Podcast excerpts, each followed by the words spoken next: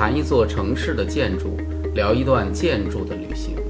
无理无畏艺术，有理有趣人生。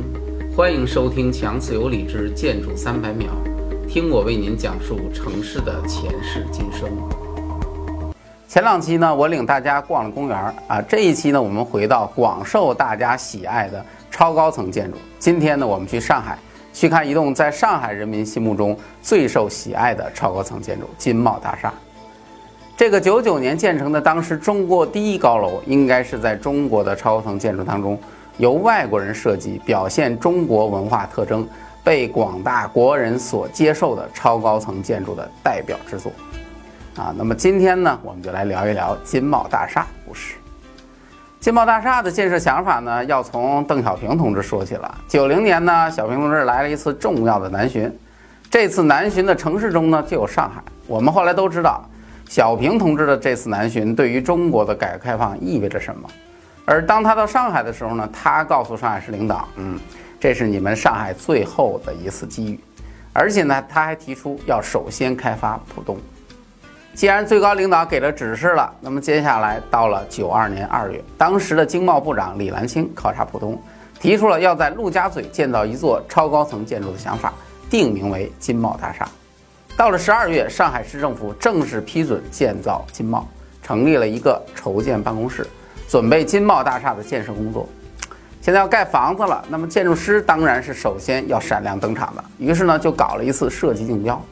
当时邀请了国际国内六家设计事务所前来参加，最终的结果毫无悬念，美国的 SOM 公司以一个宝塔造型的建筑方案获得了所有人的认可。当时参与竞标的日本建筑大师黑川纪章给予这个方案的评价是：这是一个只属于中国、属于上海的建筑方案。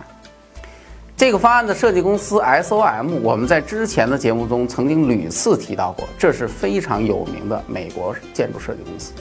这个公司在全世界最有名的能力就是设计摩天楼，比如世界上第一座玻璃幕墙高层建筑纽约利华公司办公大厦，啊，比如当今世界第一高楼迪拜塔，比如当年的北美第一高楼美国的希尔斯大厦，比如很多很多的高楼都是出自 SOM 之手。尽管如此，据说当年参加金茂大厦设计竞标的 SOM 其实已经穷途末路了，为什么呢？因为欧美国家当时的建筑项目已经很少了。我们都知道，由于欧美的城市建设早就已经搞得很成熟了，而且那些国家的人口也不多啊，大家也不愿意生孩子，结果导致呢，欧美的建筑师曾经非常的郁闷，因为实在没有什么太多像样的工程可以做的。我还记得当年我在一家美国公司做项目经理的时候，公司派给我两个来自美国的建筑系研究生，啊，结果一聊呢，说他们原来在国内主要参与过的项目就是公共厕所。后来到了中国，特兴奋，颇有一种哥伦布发现新大陆的感觉，甚至有很多人认为，中国和中东地区的建筑项目基本养活了全世界的建筑设计公司。不过，尽管我这么说，大家也不要误解，SOM 之所以能够在全世界的超高层市场独树一帜，那是因为人家确实很牛。比如这次金茂大厦的设计方案就是很好的例子。首先呢，金茂大厦的整体建筑造型是一个中国的宝塔造型。中国的宝塔，我们都知道历史那是相当的悠久，基本是我们国家古代超高层建筑的代表。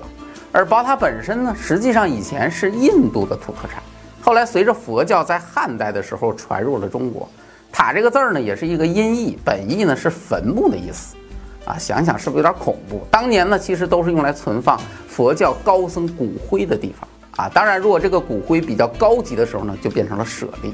而由于这种塔上呢，往往都用宝物来进行装饰，因此呢，后来也就被称作宝塔。啊，再后来呢，这种塔大量的被建在江河的边上啊，我们有句俗话嘛，叫做“宝塔镇河妖”。啊，塔就是一个辟邪之物。在以前的中国高层建筑造型中，很少采用这种宝塔作为建筑造型元素的，因为宝塔的造型呢非常的独特，不仅在外观上非常复杂，难以模仿。而且在感觉上，宗教色彩太浓，并不是很适合一般的民用建筑。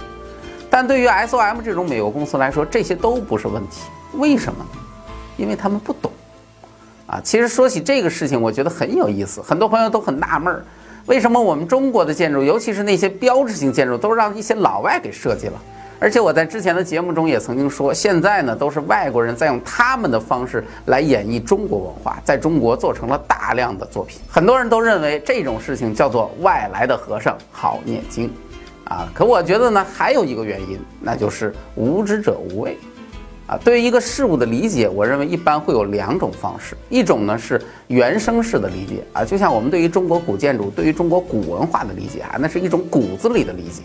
而另一种呢，则是外来式的理解，就像外国人理解我们的文化，他们不会有特别强烈的那种固化式的思维理解，而只是把这种文化理解为简单的图形。啊，正是这种理解方式的不同，导致我们自己在面对我们自己的文化的时候呢，一旦要加以改变，要加以利用，我们就会被自己内心深处那个固化的思维所束缚，结果呢，往往都不知道该如何运用。而对于外国人而言，他们没有这种问题，他没有这种束缚，反而能够放开手脚，大胆尝试，结果呢，往往能够做出令人意外却又惊艳的作品。金茂大厦的建筑立面造型就是一个最好的案例。除了这个立面造型以外，金茂大厦的建筑方案还是到目前为止把我们中国人最喜欢的数字八演绎的最为淋漓尽致的建筑。这栋建筑不仅层数是八十八层，而且在立面造型上简直就是一个关于八的数字游戏。这个建筑的核心筒首先是八边形的，啊，四周有八个巨型的柱子，还有八个脚部的小钢柱。这个建筑的立面呢，有很多横向的分割线，你自己仔细观察，你就会发现，这是一个关于八的一个排列方式。建筑的第一段高度是十六层，然后每向上增加一段，就减掉十六的八分之一，也就是两层，十六、十四、十二、十八，然后从八层开始，再减掉八的八分之一，也就是一层，于是就变成了八七六五四三二一，最终这些楼层相加在一起是八十八层。所有的这些关于八的设计，其实来源于项目开始的一个饭局，啊，说是当时中方人员去美国考察 SOM 公司，在一次晚餐的时候，大家突然意识到，一共有八个人坐在一起，而那一天呢，则是一九九三年五月八日，时间刚好是八点零八分，于是就此八就成为这个项目设计当中最为重要的数字。而我猜想，实际的情况很可能是这样的。当时大家坐在一起，中方人员突然发现，诶，有八个人啊，于是就说了一些客气话。这个时候呢，又想起了日期和时间，就畅谈了一下我们中国人对于八的这个数字的这种痴迷程度。而善于察言观色的美国人呢，就立刻抓住了这个要点，转身就把这个东西应用于设计当中，结果呢，令业主们极度满意。除了这个方面，在室内环境上，SOM 也是深深地了解国人的心理。金茂大厦有一个巨大的中庭空间，这个中庭可以说是极为壮观。从五十六层向上看的时候，它的灯光呈现出一种银色的光环啊，像时空隧道；而如果从八十八层向下看，则变换为一种金色的光环，整个中庭都呈现出一种土豪金的色彩，感觉非常壮观。啊，不过说到这里，你可不要认为 SOM 就是一家只会拍业主马屁的设计公司，那个那就是绝对的误解了。这些外表只能表现一个建筑设计公司在市场演变当中所表现出的商业能力，而对于结构和建筑施工的把握，才是体现这家公司的实力展现。金茂大厦呢，在结构上最大的特点是没有采用任何的屋顶平衡装置。啊，这个高度达到四百二十米的当年中国第一高楼，在结构上没有采用很多这个级别高楼所采用的那种屋顶的平衡装置，依然能够让建筑在上海的狂风中保持不倒，可见这个建筑的结构有多强。金茂大厦的整体结构形式呢是框筒形式。什么叫做框筒呢？简单理解就是外面一个空心儿的框，里面装了一个实心儿的筒。实心的圆筒呢，就是这个建筑的交通盒，电梯、楼梯都在这个里面，通体都是钢筋混凝土结构，非常结实。而外面的框呢，则通过八个巨型的混凝土大柱子围合而成。啊，但如果只是这样，还远远不够，因为外围的框和内部的筒的连接并不牢固。因此呢，SOM 在建筑的三个高度设计了三个横架体系，这样一连，整个建筑就非常稳定了。最终，这栋建筑呢达到了垂直误差仅有两公分，顶部晃动不到半米的这样的一个惊人成绩，并且在九八年呢还荣获了伊利诺斯世界建筑结构大奖。除了对于结构上的一个创新呢，SOM 还在建筑的施工方面给予了很大的帮助。啊，因为当时承建的上海建工集团之前其实并没有建造过这样的高层建筑。在这种情况之下，SOM 在高层建筑当中各个领域丰富的经验就给了工程极大的帮助。最终呢，这栋建筑顺利的完工了。而建工集团呢，也因为这个项目而走在了国内超高层建设的前端。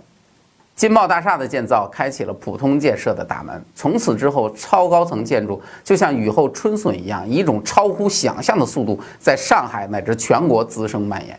然而，在这个疯狂的建造过程当中，能够体现本土文化的超高层建筑非常罕见。像金茂大厦这样啊，高端大气上档次、低调奢华有内涵的超高层建筑，就更是凤毛麟角。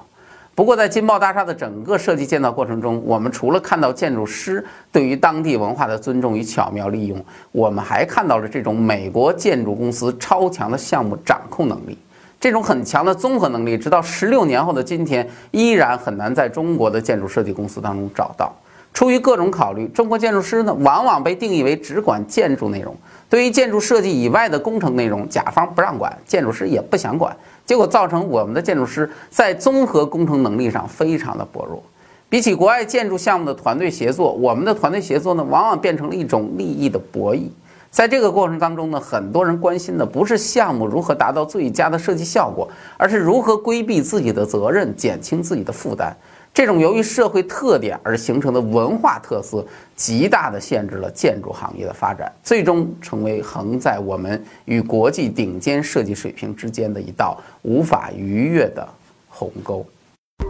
更多更全的节目信息，请关注微信公众号“强词有理”，关注我的个人微博“建筑师高强”。强词有理，全力打造中国第一建筑艺术视听平台。